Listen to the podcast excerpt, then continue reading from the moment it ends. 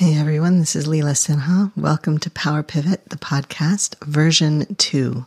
This is where we talk about business, leadership, ethics, community, and the way it all fits together. I'm glad you're here. Do not forget how small you are. You are a tiny bottle of perfume poured into the ocean. I want to talk a little bit today about prayer. Now, I know this is a dicey subject. Those of you who are not religious, stay with me. I was raised atheist and agnostic, and my theism is very peculiar. When I learned to pray, I had no one to pray to. And so I had to reconceive the entire idea of prayer. I had always thought of it as asking a non existent entity to do something for me, but why would they? Why would they do something for me, even if they existed, which they didn't? Science and logic, every everything that I had at my disposal said no. So why? Why would I even bother to ask if there was no one to listen and no response to be had? The answer turned out to be because it connected me to the larger network of humanity. And it got me really clear about where I thought I needed help. Initially, it wasn't really petitionary prayer. Petitionary prayer is the kind where you ask for something. But it gets complicated because if you've ever seen Fiddler on the Roof,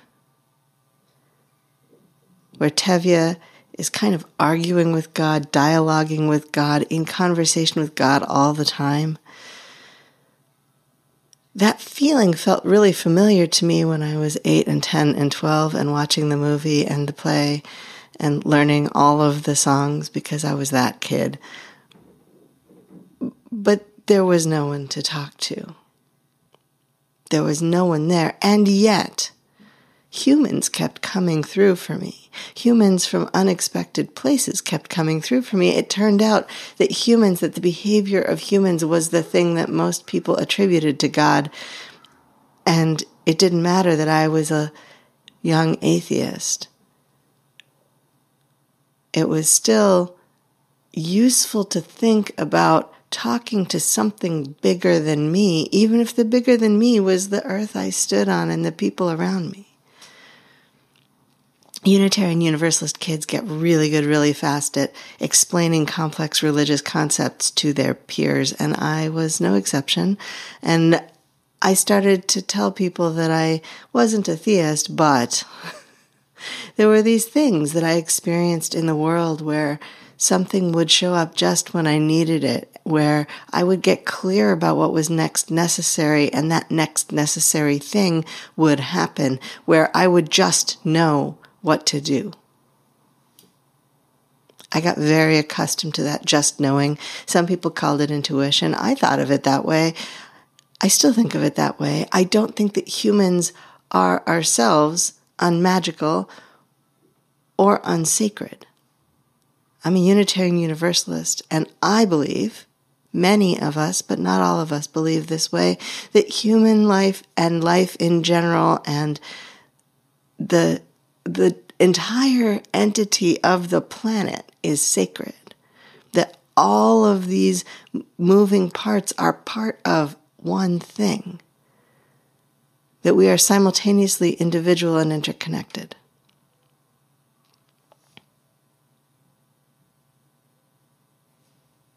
So, if we are simultaneously individual and interconnected, then surely there must be some use in expressing need when we are ourselves too small to send to the ocean.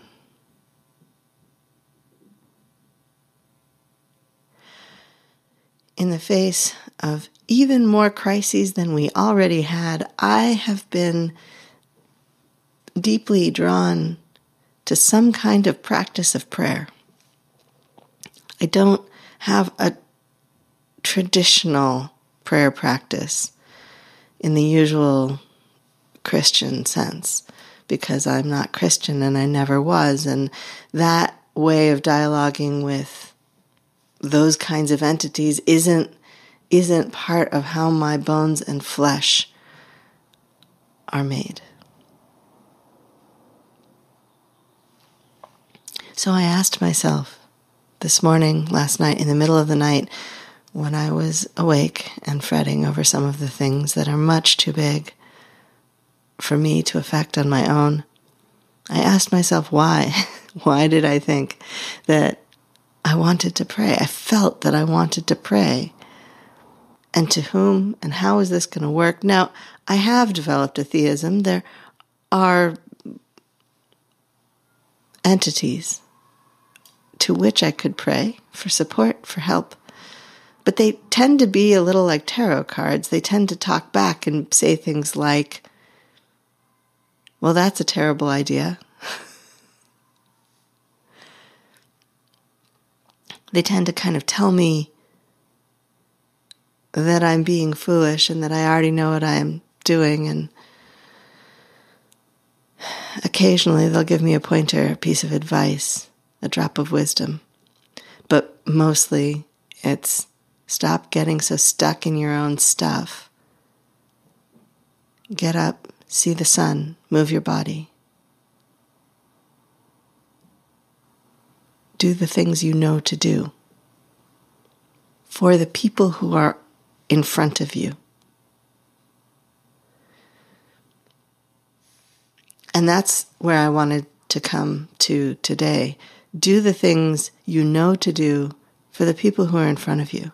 It's not that you don't care about people on the other side of the world or even, let's be real, on the other side of your state or county, on the other side of your city, even.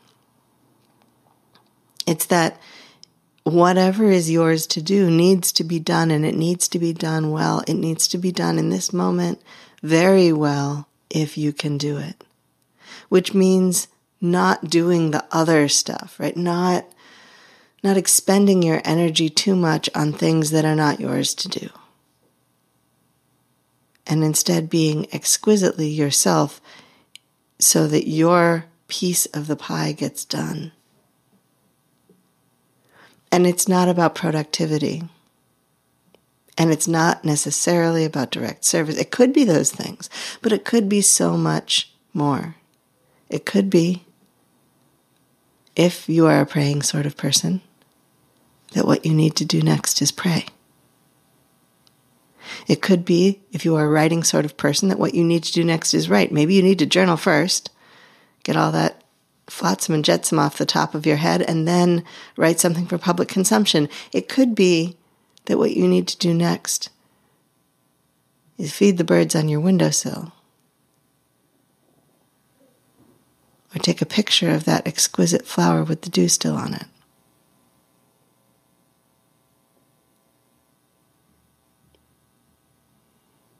It could be that you need to say hello to that person on the corner.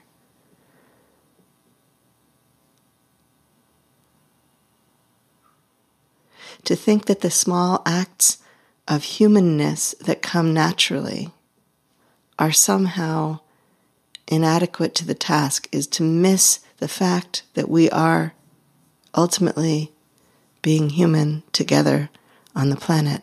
And yes, there are massive crises going on. Crises at a scale that most of us have not lived through yet. And also,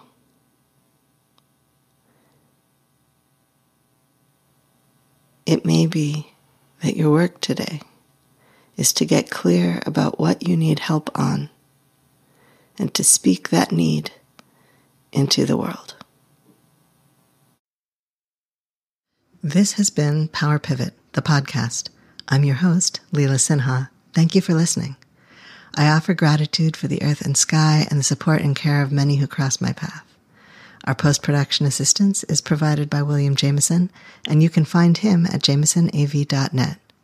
You can find more of me and my work, including leadership consulting and keynotes, at intensivesinstitute.com.